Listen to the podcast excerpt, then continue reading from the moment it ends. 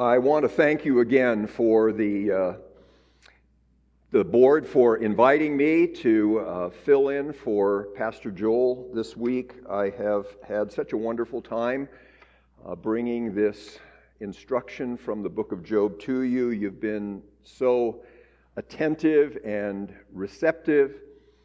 Um, I know you're going to have Dr. Troxel next year, but I hope you will make sure that you get Pastor Joel back into the batting order sooner rather than later. Uh, he is a, a great teacher, uh, a very faithful pastor, and uh, he's got this magnificent southern accent, even though he's been in Arizona for years. So you, you really want to want to have him back. Um, I mentioned earlier just you know the providences of God and and bringing us together, and I was thinking back I think the first time, well, let me back up from the beginning. Uh, I won't waste too much time because I have to be on time. You know, Mrs. Molker down there. she who must be obeyed, right? um, when I was in seminary, I had a wonderful um, Old Testament prof, uh, O. Palmer Robertson. Some of you know his books. Um, did a great job on the Pentateuch. Then he was, I, I, didn't know it at the time, but like many professors, he was fairly early in his teaching career, and I think he was developing course material about one step ahead of the students. And uh, so the wisdom literature was classed with the Psalms, kind of under the heading of biblical poetry, and he spent most of his time in that class on the Psalms and so when I finished my seminary education, the wisdom literature was kind of a, a gap. You know, dragons live here, but that's about all you know. And, uh, and I didn't really miss it all that much. I mean, I'd read Proverbs just like most of you had and so forth, but no real in depth instruction or reflection. And Within the first couple of years of my ministry in Sonora, I uh, traveled over to San Francisco to hear a series of lectures by Bruce Waltke, uh, who was then a professor at Regent. He later taught at Westminster for a while, and then uh, I think back to Regent. He's retired now, and, and he was speaking on Proverbs, and in that connection, kind of introduced um, the wisdom literature, how it fits in Old Testament theology and particularly in the canon. And that just so whetted my appetite for this material. You know, I guess every pastor kind of has a, uh, a favorite area of study they keep going back to. And uh, every time I get to go back into the wisdom literature for any reason, I just sort of feel like, oh, wow, this is, this is I, I like it here. And so it was, it's just been a treat for me to reflect again on the book of Job.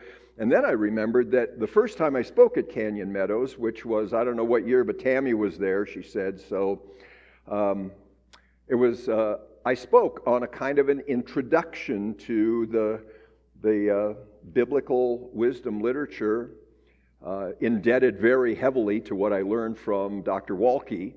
Uh, but you know, you learn it and you pass it along and you footnote where you need to. But uh, so I've kind of come full circle. Um, whether I ever speak to this crowd again at family camp, God only knows. But this is a nice place to finish up um, a ministry at, at family camp. Um, so here's what we're going to do today. We're going to look at, now you're, you're up to the page that we messed up because I messed up the outline and stuff. We're on the, the lecture about the Lord answering Job from out of the whirlwind, but I'm going to speak a little bit about Elihu here. I, I knew from previous experience, and it's a little less crunched uh, this year, uh, that in that last section, not this hour, but the next one, uh, we both have the attrition of people who have to go home early and then the pressure of getting uh, our stuff packed and so forth. And so I didn't want to leave the most important character's appearance for the rump session of the, uh, of the family camp audience. So I wanted to make sure we got that in first thing this morning. And then that last talk about Q&A and odds and ends, um, If you have to skip that, it won't be the end of the world. But if you can come back and participate in that shortened second hour, I have a couple of other things we can kind of review. I think it would be great if you have any questions. And a few of you through the week have given me testimonies of your experience of God's grace in the midst of affliction. And if it's something fit for public consumption, that is, no names that would be inappropriate to mention, perhaps you have a testimony that you would like to share. I know Orthodox Presbyterians don't do that very much, but you know, there's always a first time. So, um, we'll tackle this last section, um, uh, and then, uh, and I might, if I need to, uh, I'll go past the appointed hour to finish that off. Then we'll have our break. Then, if you come back, so if you've had a question and you haven't asked me uh, off the floor already, uh, feel free to do that. Otherwise, we'll pick up a, a couple of additional things. So, before we go forward, let's pray. You are the same God yesterday, today, and forever. You were there before the beginning, from everlasting to everlasting, as we heard at the prayer time this morning from Psalm 90. You, our God. And what's more, you have been the dwelling place, the temple for your people throughout their generations. And we adore you and we thank you, God, that we worship the very same God that Job encounters um, up close and personal in these closing chapters of the book that bears his name. And we pray, though we will not have the theophany, the visible appearance in the whirlwind, we pray that your spirit that fullest manifestation of the presence of God in our hearts so far uh, will impact us with the majesty and the glory and the wonder, so that, like Job, we will end up with nothing to say except to worship. And so bless us, Lord, as we work through some more of these wonderful chapters. I'm so aware of all that we can't say and can't don't have time to reflect on. But I pray that what you have given me to give to these brothers and sisters will be good food and will feed our souls, strengthen us in affliction or in preparation for times of suffering and affliction, both for ourselves and then to be good and helpful friends and counselors to those around us who suffer. And we will give all of the praise and the glory to you, our Father, and the Son, and the Holy Spirit. Amen. So we reach the uh, climax of the book when Yahweh appears to Job out of the storm. We read there in chapter 38, verse 1 Then the Lord answered Job out of the storm. But there's a setup for the appearance of Yahweh. We finished the great debate. Uh, Job has given his final summation. Now Job is finished making his case. He will have some other things to say in response to Yahweh, but he's, he's finished with his friends. But, but uh, there is this additional character, Elihu, who appears out of nowhere, but not disconnected from what's happened so far. Now, maybe you call him Elihu. I call him Elihu. I was telling uh, Pastor Gurel yesterday, years ago, I heard a converted Jewish, a pastor who was a converted Jew, call him Elihu. And that sounded pretty Jewish to me, and uh, I don't know whether it was right or not. So it might be a, you say potato, I say potato. Uh, you say Italian, I say Italian. You say Toyota, I say Toyota. You know, one of those things. So, if it, don't stumble over the pronunciation of the name. Now, when we think about Elihu, we come to one of the, the major structural um, and interpretive issues in the book. That is, where does Elihu fit? Uh, does he fit at all? And I can't spend a lot of time on this, but this is one of those places. And, and I alluded to this earlier in our talks where you'll have people with the same, I'm not talking about the critics who want to tear the Bible apart, but people with the same theological and hermeneutical assumptions that come to the book, and they may give you precisely opposite interpretations of a section or a verse. And so, as I said before, I'm giving you the best I know right now. Um, but on this question about where does Elihu fit, there's, there's reason to perhaps wonder. So I'll, I'll give you some suggestions why I uh, conclude that he does fit and that he fits on God's side, not on the side of the other three friends, but um, it's open to uh, good faith debate among uh, sound biblical scholars and exegetes. But back to the critics, it is alleged by some that Elihu doesn't fit at all, that he's been inserted by some editor, and this editor is so clumsy that anybody with half a brain knows that Elihu doesn't fit. And so they dismiss him as having anything to do with the argument of the book, especially the original storyline. Other scholars, perhaps more sound in their approach, still believe that Elihu makes no significant contribution to the overall argument of the book. Mostly he's youthful enthusiasm, blow and bluster, but he never really delivers the goods. He says, Listen to me, I will tell you what you ought to know, and he fails, he fumbles. And so there's nothing really to learn. He doesn't add anything. Uh, others sort of identify him as the mis- uh, along with the misguided counsel of the other uh, friends. I think for canonical reasons, if for no other, we have to say Elihu fits. He's in there because the Holy Spirit wanted him to be in the story, and that means we're obliged to do our best to figure out just how. So he belongs, and I think he belongs on the side of God and not on the side of the friends. And I'm not going to develop these, but here are a few reasons why I think this is so. Structurally, Elihu's speeches stand apart from the great debate between Job and his three counselors and the section where he finally meets the Lord. And it's kind of a bridge between the two, a, a, preparation, as we'll see, for what is coming when Yahweh appears in the, in the storm.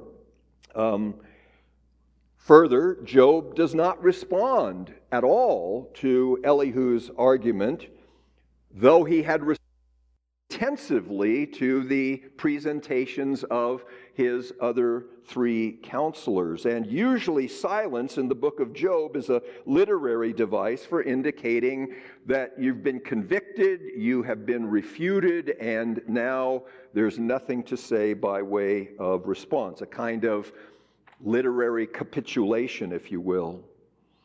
God does not identify Elihu as one of the friends when, in chapter 42, verse 7, he rebukes the three counselors and commends them to Job's intercessory ministry. So, Elihu, in that sense, is set apart from the debate, uh, as is God himself.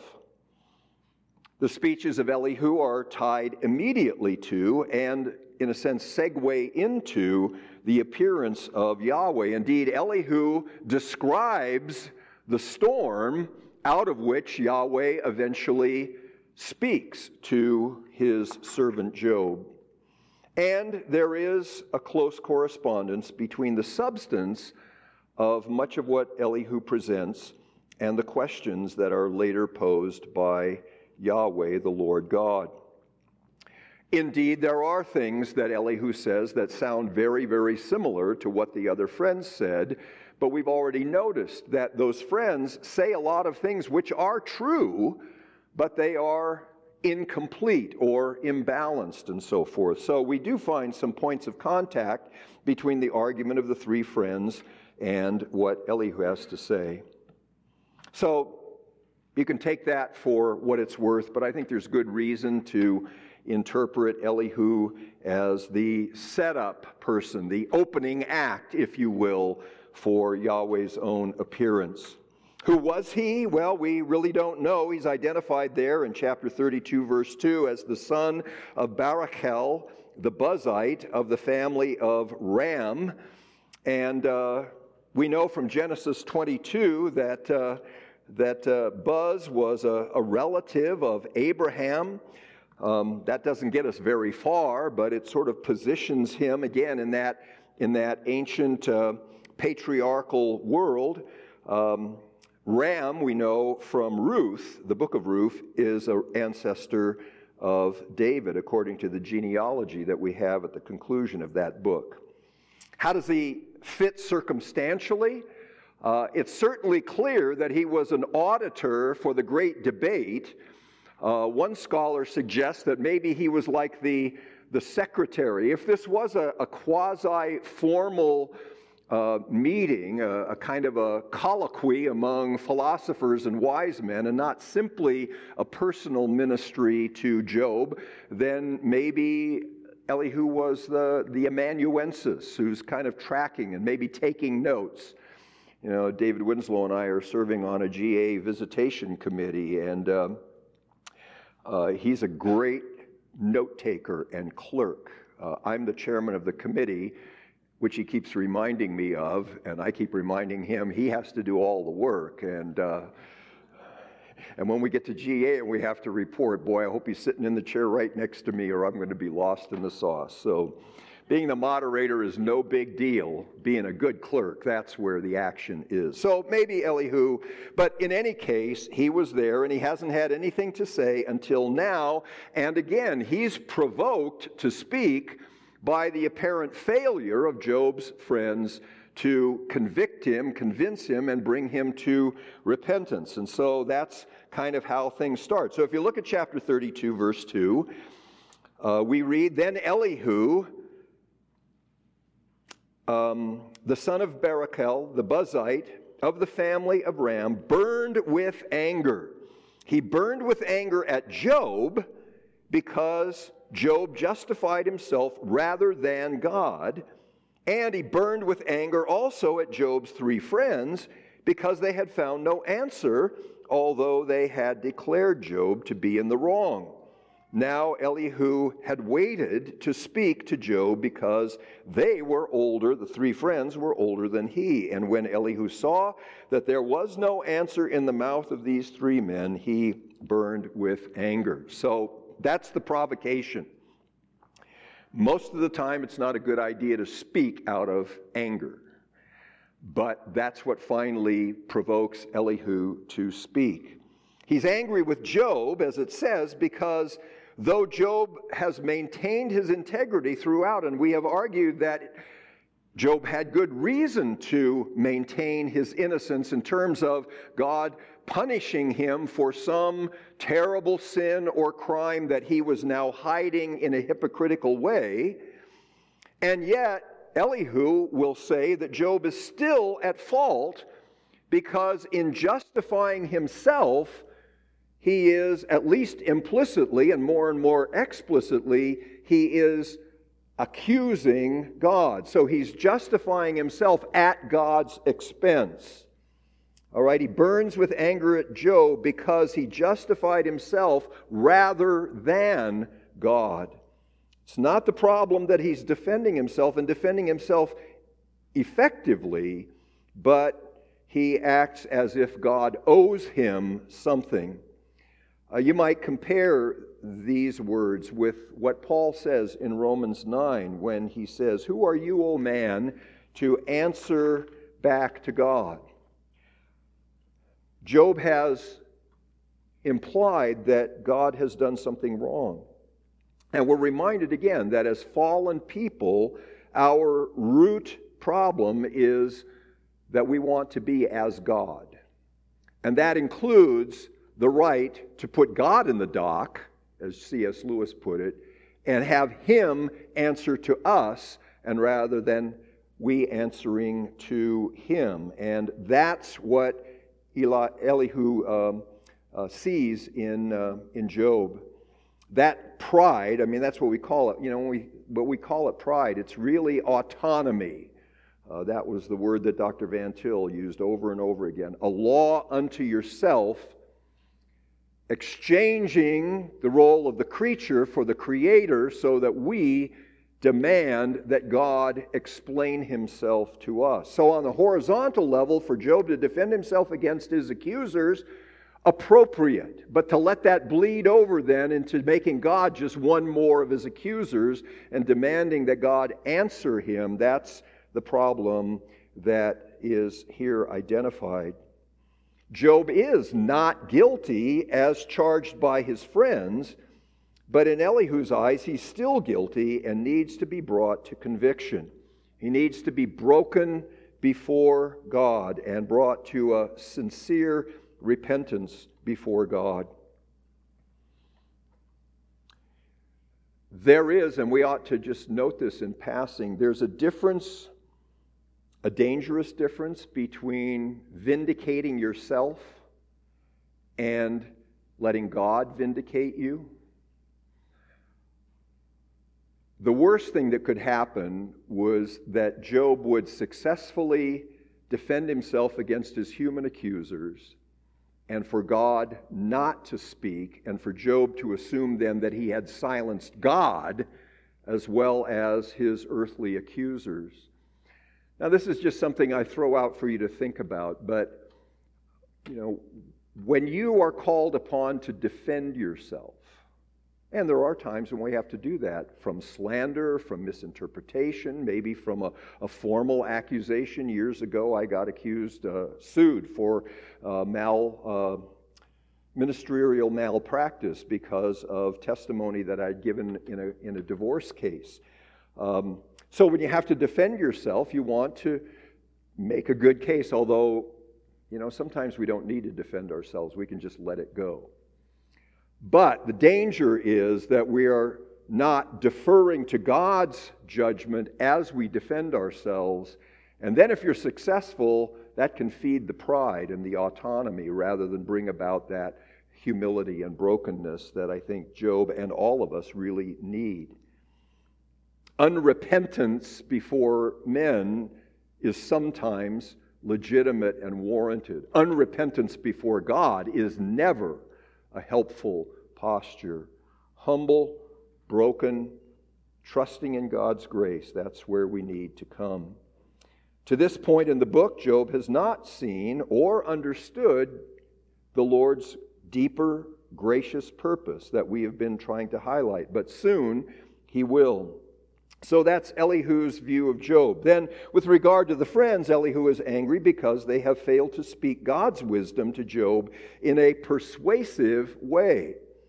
According to Elihu, ancient wise men should have spoken the wisdom of God, but in his judgment they have not. Therefore, even though he is young, he must take his turn. Verse 6 I am young in years, and you are aged. Therefore, I was timid and afraid to declare my opinion to you. I said, Let days speak, and many years teach wisdom. But it is the Spirit in man, the breath of the Almighty, that makes him understand. And it's worth noting that verse 8, it's Elihu that draws attention to the role, I think, of the Holy Spirit, the breath of the Almighty. It is the ministry of the Spirit, not simply years or lots of experience, but the Spirit applying the Word that gives any one of us, young or old, genuine wisdom. Now, there's not a lot in the Old Testament about the ministry of the Spirit, but one of those, this is one of those little pieces of that larger puzzle, and it's completely consistent with what we learn in the New Testament. After the Messiah comes, is glorified and gives the Spirit. It's the Spirit that leads us into truth and understanding, able to live it and to convey it to others. So we have a little glimpse, a, a little melody about the work of the Spirit, and then, and then we move on. Well, let's cut to the chase. I've already spent more time on this than I intended to, given our compressed uh, schedule. What does Elihu want to bring to bear upon Job. First of all, he wants to make clear that both the righteous and the wicked suffer under the providential hand of God. Remember, the three friends basically saw if you're righteous, you will prosper. If you are wicked, you will be punished. End of story. Job keeps offering a counter argument, and Elihu wants to say, in that level, you're both right. The wicked suffer, but the righteous suffer as well. And that's what has to be grappled with. And Job's case, in a sense, is exhibit A for that reality. But there's more going on here than simple retribution. That's true, but it's not a complete answer to the challenge. And it's not just that the world is broken. Again, that's true but it's that God has a very specific personal purpose in the life of the saint for the suffering that he brings into their life. Yes, everybody would suffer because the world is a vale of tears. The, the world is broken, but it's more than that. There's a special purpose for Job and for every faithful, righteous sufferer. And that is to glorify God by becoming more mature and being strengthened in our faith and the life of faith. Again, Jesus hints at this, well, more than hints at it, when he's asked in John 9 about the man that was born blind from birth. And, and remember, the disciples asked him, was it because he sinned or his parents sinned that this man was born blind? That's exactly the point. Blindness from birth must be an expression of God's retribution. So, who sinned, the parents or the children? And you know that Jesus replied by saying, Neither this man nor his parents, but that the works of God might be displayed in him. And immediately the works of God are displayed in the healing of this man by the Lord Jesus, and, by, and then by that man's testimony that Jesus indeed is the promised Messiah. The purpose for suffering in the life of the covenant keeping person, we will call him the, uh, the saint, is chastening. And I've said this already a number of times, so we're, we're still on that same theme, and Elihu is trying to highlight it. Uh, sanctification, growth in grace, not punishment, not retribution. Suffering itself doesn't sanctify. God sanctifies, and experience will be often the occasion where that sanctification process takes place. In chapter 37, um, Elihu points up God's multi purpose providences. Look at verse 11 and following just briefly. He, the Lord, loads the thick cloud with moisture. The clouds scatter his lightning. They turn around and around by his guidance to accomplish all that he commands them on the face of the habitable world, whether for correction or for his land or for love, he causes it to happen. So there you have the kind of ambiguity in interpreting experience. It could be an expression of love and kindness, it could be an expression of correction or it may be just to water the crops. We don't know. And I was thinking, in, in light of that verse, you know, it's kind of in California. Most of the time, rain is a blessing, except when there's too much of it. Or it might be a blessing to you in one place, but if you live in a forest fire zone and you're faced with mudslides, the very same experience in the same. So just to say again, we, we often are, think we're so confident about what God is doing in a particular event, but there are multiple layers which are not a problem for God, but they're very difficult for us to parse out with precision and say, well, here's what the Lord is doing. Again, mystery, but mystery with a wise and holy purpose. What emerges from Elihu's speeches then is that God graciously uses suffering as a tool for humbling and correcting his saints. Yes, he can judge his enemies, but we're talking about what he's doing with his saints. It is for discipline that we endure these kinds of afflictions. It's God's love, his tough love, in action. Job's experiences are designed to shake him free on an even deeper level from the indwelling sin of pride and self sufficiency. There's also an interesting passage in chapter 33, this matter of God providing a messenger, a mediating angel. 23, 33, 23. If there be for him an angel, a mediator, one of a thousand, to declare to man what is right for him, and he is merciful to him and says, Deliver him from going down into the pit. I have found a ransom. Let his flesh become flesh with fresh with youth. Let him return to the days of his youthful vigor. Then man prays to God, and he accepts him. He sees his face with a shout of joy, and he restores to man his righteousness. He sings before men and says, I sinned and perverted what is what was right and it was not repaid to me. He has redeemed my soul from going down into the pit, and my life shall look upon the light. Behold, God does all these things twice, three times with a man to bring back his soul from the pit, that he may be lightened with the light of life.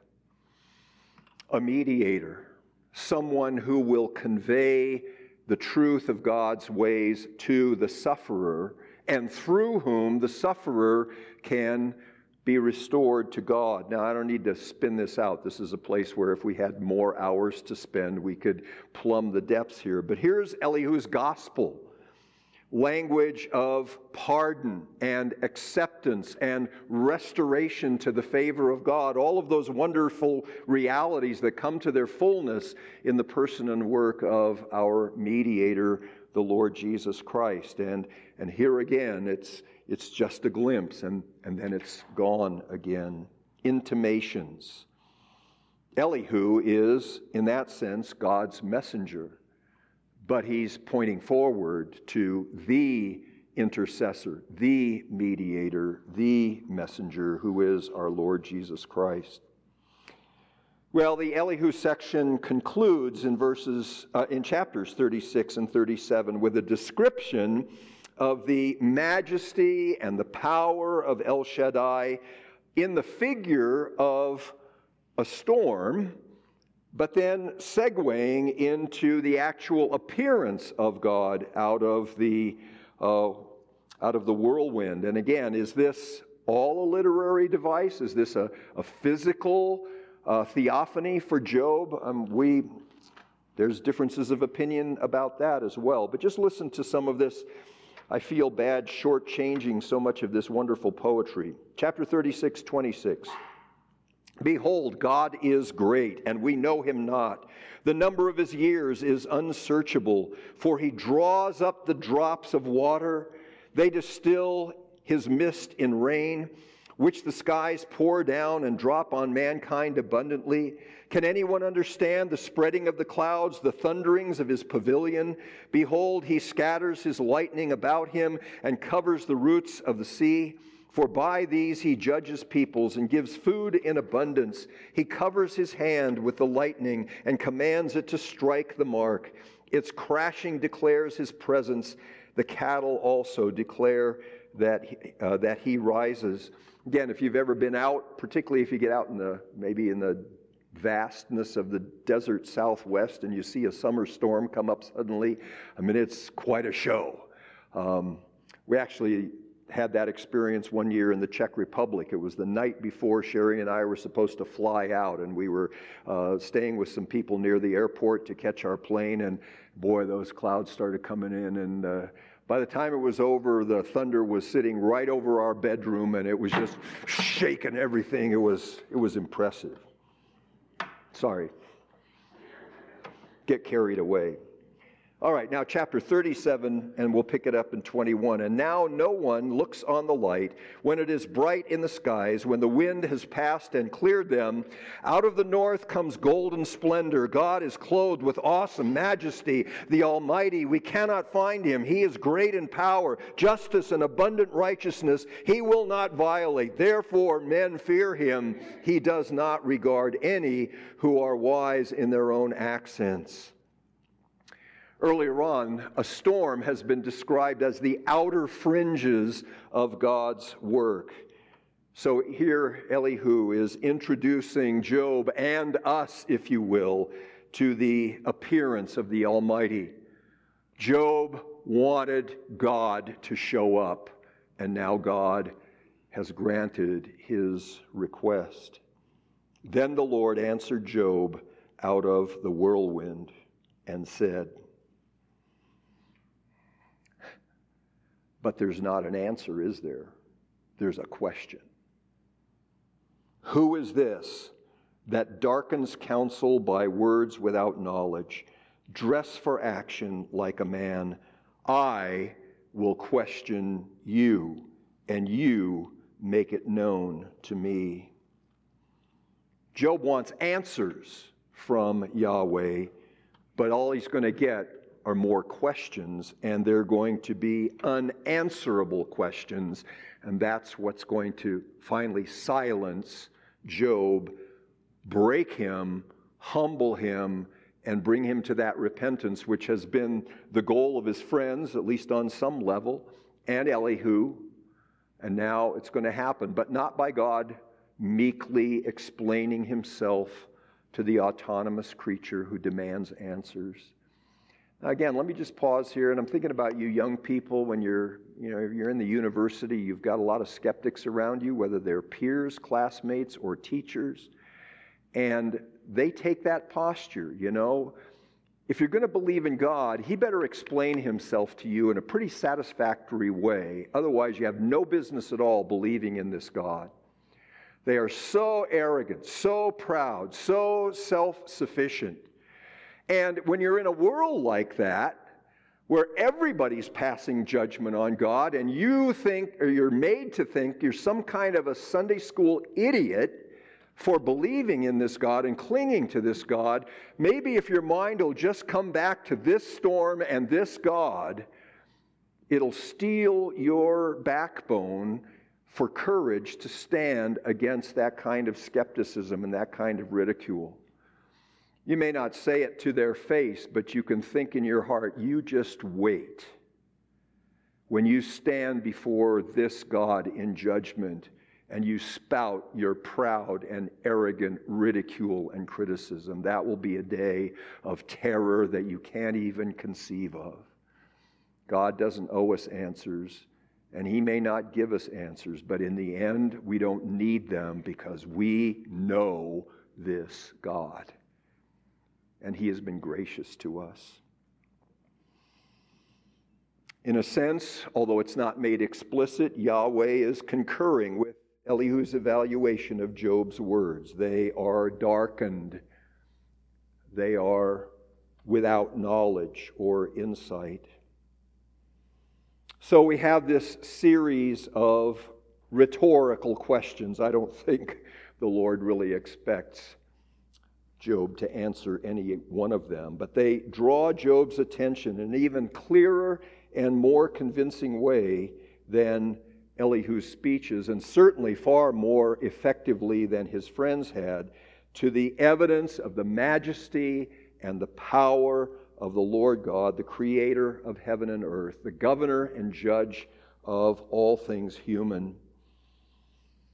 And the effect of these questions is elenctic. Remember, I used that word the other day. They bring conviction. That's what they're designed to do, and they are effective. To bring Job to a humble contrition before the face of his Creator for his remaining unbelief and presumption. And so he begins to ask these questions. And again, we won't read the whole section, but I, I can't not read some of it. Let me just pick it up in verse 4 of 38 as he begins to ask questions. Where were you when I laid the foundations of the earth? Tell me if you have understanding. Who determined its measurement? Surely you know. Or who stretched out the line upon it? Or where was its base sunk? Or who laid its cornerstone? When the morning stars sang together and all the sons of God shouted for joy? Or who shut in the sea with doors when it burst out from the womb, when it made when I made clouds its garment and thick darkness its swaddling band and prescribed limits for it and set bars and doors and said thus far shall you come and no further and here shall your proud waves be stayed have you commanded the morning since your days began and caused the dawn to know its place that it might take hold of the skirts of the earth and the wicked be shaken out of it it is changed like clay under the seal, and its features stand out like a garment. From the wicked their light is withheld, and their uplifted arm is broken. And then a couple of chapters later, um, chapter 40, verse 7 Dress for action like a man I will question you, and you make it known to me. Will you even put me in the wrong? Will you condemn me that you may be in the right? Have you an arm like God? Can you thunder like a voice, with a voice like his? Adorn yourself with majesty and dignity. Clothe yourself with glory and splendor. Pour out the overflowings of your anger and look on everyone who is proud and abase him. And then he goes on to talk about Behemoth and Leviathan and so forth. The challenge is okay, Job, you want to act like God? Let's see you be God. Think like God. Demonstrate the power of God. And of course, Job can't do it. He's really bludgeoned by these questions, uh, unanswerable questions. And he begins to realize that he is in serious trouble. Verse 4 of chapter 40 Behold, I am of small account. So he finally speaks, and this is what he has to say. No more defending himself anymore. I am of small account. What shall I answer you? I lay my hand on my mouth. I have spoken once, and I will not answer. Twice, but I will proceed no further. So, with a few questions, God accomplishes what no human agency ever could, whether experience or the words of men, even the partially true words of men. Now, it's not answers, but it's God that Job comes to see, and that leads him to that repentance and confession. So here's Job who fears God. And the fear of the Lord involves humility. And he needs to learn more humility. It involves love. He needs to learn more love. It involves trust and dependency, but he needs more. That's what's going on. Again, I hope your experience says the amen to this as you have grown and then Maybe you even reach a kind of self satisfaction. Yeah, I got this Christian life wired pretty well. I, I can do this. And then you're stretched, and maybe it's an agonizing stretch. And then you learn some more. Okay, now I've got it. It's kind of like school, school, right? Just about the time you get the hang of something, then they give you something more that you have to learn. And God does that. So, so this is not primarily Job really failing a lot and being corrected.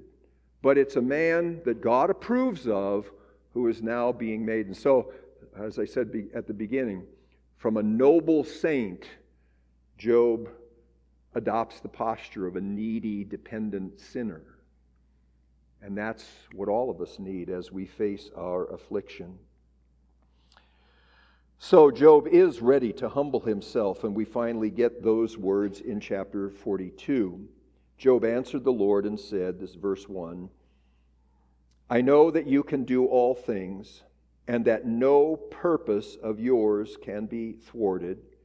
Who is this that hides counsel without knowledge? So there he's quoting Yahweh's question Who is this that hides counsel without knowledge? And he says in response, Therefore, I have uttered what I did not understand, things too wonderful for me which I did not know. There's no self defensive cockiness in Job anymore. he admits he was way out of his depth, even when he was rightly defending himself against the inadequate charges of his friends. Then he quotes again verse 4 from the Lord's question. Hear, or the Lord's statement, Hear and I will speak, I will question you, and you make it known to me. And then this confession, which I cited earlier I had heard of you by the hearing of the ear, but now my eyes see you. Therefore I despise myself and repent in dust and ashes. Perhaps no more eloquent confession in all of the Bible. And it's premised on the growth from a knowledge of God which is like at a distance. I had heard of you, and then a new personal immediacy in the presence of God. That's how Job grows through the book. Vindicated by God before Satan and his neighbors, but stretched and matured by God through the process of this experience. God's appearance, set up by Elihu's words of explanation and correction, and against the background of Job's sufferings and his confrontation with his friends, finally leads Job to that deep brokenness and humility before God, which is the heart of the fear of Yahweh, the fear of the Lord. It's the posture, if you will, of true wisdom. That was mentioned in chapter 28. The fear of the Lord, that is wisdom. Uh, but it makes me think of the words of Agur that are recorded at the end of the book of Proverbs, Proverbs chapter 30. How does a truly wise person speak? Do they speak about their wisdom and their understanding and how much they know and, and can teach others, or do they face the reality of how little they know? Agur says, Surely I am too stupid to be a man. I have not the understanding of a man. I have not learned wisdom, nor have I knowledge of the Holy One. Who has ascended to heaven and come down? Who has gathered the wind in his fist? Who has wrapped up the waters in a garment? Who has established all the ends of the earth? What is his name and what is his son's name? Surely you know. And he concludes every word of God proves true. He is a shield to those who take refuge in him. Do not add to his words, lest he rebuke you and you be found a liar. The fear of the Lord, like saving faith, and I really believe that that phrase, fear of the Lord, is the Old Testament uh, statement of what we think about when we think about saving faith. It's a mixture of understanding and love and trust and dependency and faithfulness and obedience. I mean, it's a, it's a package deal, both in its old covenant form and its new covenant form. But in neither form is it a static possession. You know, I have faith, I put it in my pocket, I take it with me. I have the fear of the Lord, I put it in my shirt, I take it with me. No, it's a, it's a personal relationship. What Micah calls walking humbly with your God every moment of every day. R.C. Sproul liked to talk about living before the face of God, but he liked it in Latin, right? Coram Deo. Um, I like English myself. Living in the conscious presence of God. It's communion with the living God in a dynamic, growing, maturing experience. The kids singing last night about living the Christian life as an adventure. You know, hold on to your hats, folks. We're going to live for God. Whoa! How sedate our Christian living is, you know? Chill, keep it reasonable, don't get too enthusiastic.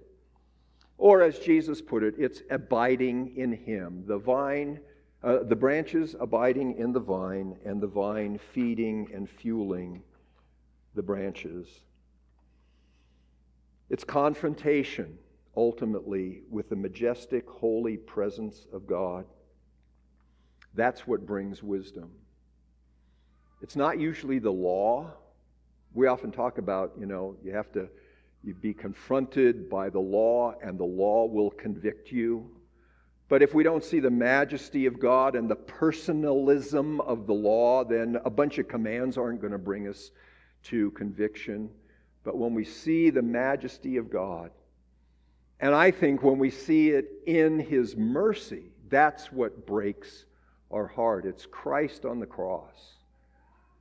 That's where you see what you need to see in order to love this God. And again, it's not all of the apologetic arguments that we can come up with, all of the debates that we can win. It's not our position on creation or our position on this or the other thing. You know, it all boils down to knowing God. As Packer said, knowing God. But knowing Him a little bit more deeply every single day. And when the world falls apart, as it does in times of terrible affliction, to know that He'll never leave us or forsake us. He's promised that He will not.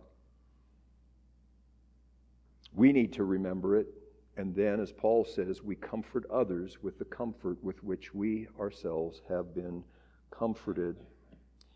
Well, eventually, then comes the restoration, and this is part of that bracketing story. So, Job is left humbled in the presence of God God does not say, okay, now I'm going to reverse everything. Circumstances just change on a human level, but we are to conclude, and certainly Job would have concluded, that the trial is over. The test has been finished, and God's purposes have been realized. Satan has been refuted and banished. He's gone, he's not there anymore to accuse either Job or the Lord himself. And God gives back to Job many of the material and family blessings that had been taken away. And so Job has, uh, uh, verse 12, the Lord blessed the latter days of Job more than his beginning, and he had 14,000 sheep, 6,000 camels, 1,000 yoke of oxen, 1,000 female donkeys. He had also seven sons and three daughters. Somebody asked me earlier in the week, did he have the same wife? I don't know. And he called the name of his first daughter, and so on and so forth. Job lived 140 years and saw his sons and his sons' sons four generations, and Job died an old man and full of days. So he is restored outwardly having been restored inwardly through his confrontation with the Lord. But then he's got a job to do for these very friends that were accusing him so intensely.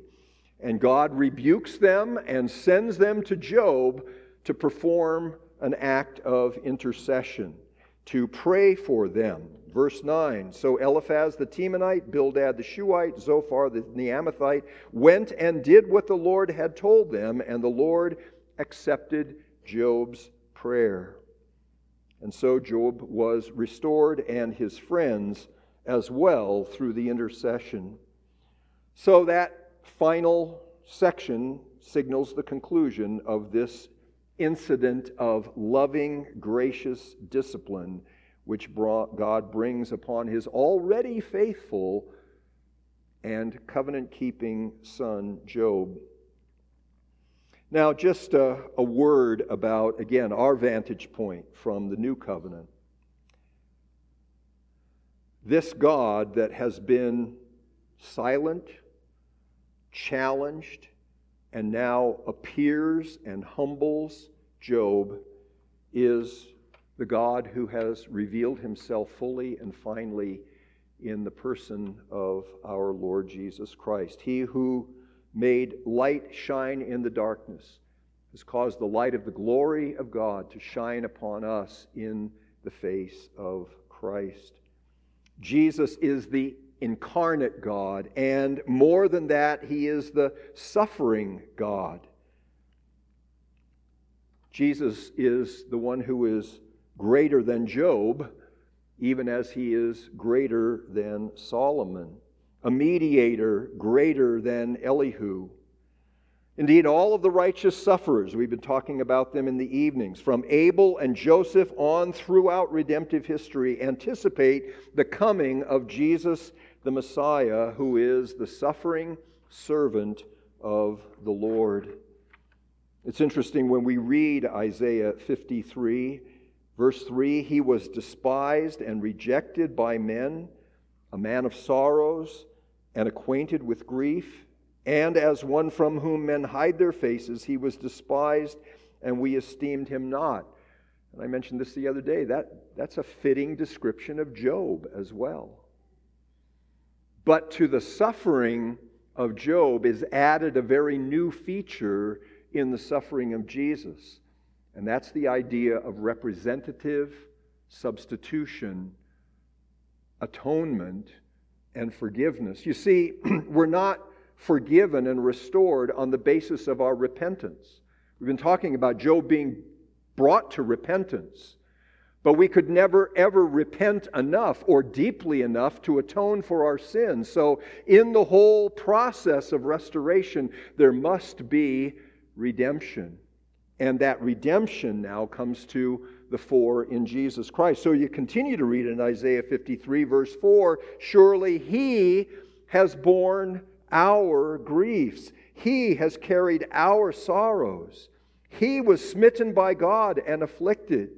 He was pierced for our transgressions. He was crushed for our iniquities. Upon, the ch- uh, upon him was the chastisement that brought us peace, and with his wounds we are healed. All we, like sheep, have gone astray. We have turned every one to his own way. But the Lord has laid on him the iniquity of us all. Important, uh, as important as repentance is, it is not to be rested in as the ground of our justification, our forgiveness and acceptance with God, the restoration of our relationship with Him. There must be the redemptive suffering and death, and the resurrection and glorification of our Lord Jesus as he fulfills that mediatorial office about which Elihu gave us a quick glimpse. So we have in Christ the atoning sacrifice, but also just to remind you, we have also in Christ that sympathetic high priest. Because he is a sufferer like Job, he is able to help us in our times of suffering. He is not untouched by the things that wound us. He is he has his own experience of our weakness, and therefore he is able to help us. I close with the words of Hebrews chapter 10, verse 19. You know them. Therefore, brothers, since we have confidence to enter the holy place by the blood of Jesus, by that new and living way that he opened for us through the curtain, that is, through his flesh, and since we have a great priest over the house of God, let us draw near with a true heart in full assurance of faith, with our hearts sprinkled clean from an evil conscience and our bodies washed with pure water, and let us hold fast. He will hold us fast. Let us hold fast to Him. Hold fast the confession of our hope without wavering, for He who promised is faithful. Let's pray.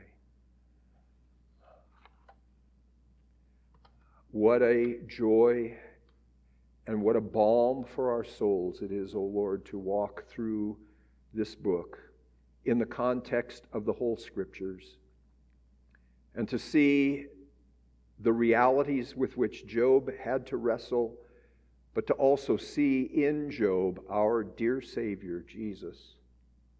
All that He did for us that we could never do for ourselves, and all that He is doing in us by His powerful Spirit that brings us to that ever deepening understanding of you, which is the fear of the Lord. And Lord, we know that Satan is our accuser, just as he was Job's accuser and has always been your accuser, God. And that in the last day, when you raise us from the dust in the likeness of Jesus' glorious body, you will vindicate us before Satan and men, even as you have done Job. We know that our Redeemer lives, and that in the last day he will stand upon the earth. And though worms destroy this body, yet in our flesh, on that great day, we will see him and we will be like him. Oh Lord, how thankful we are.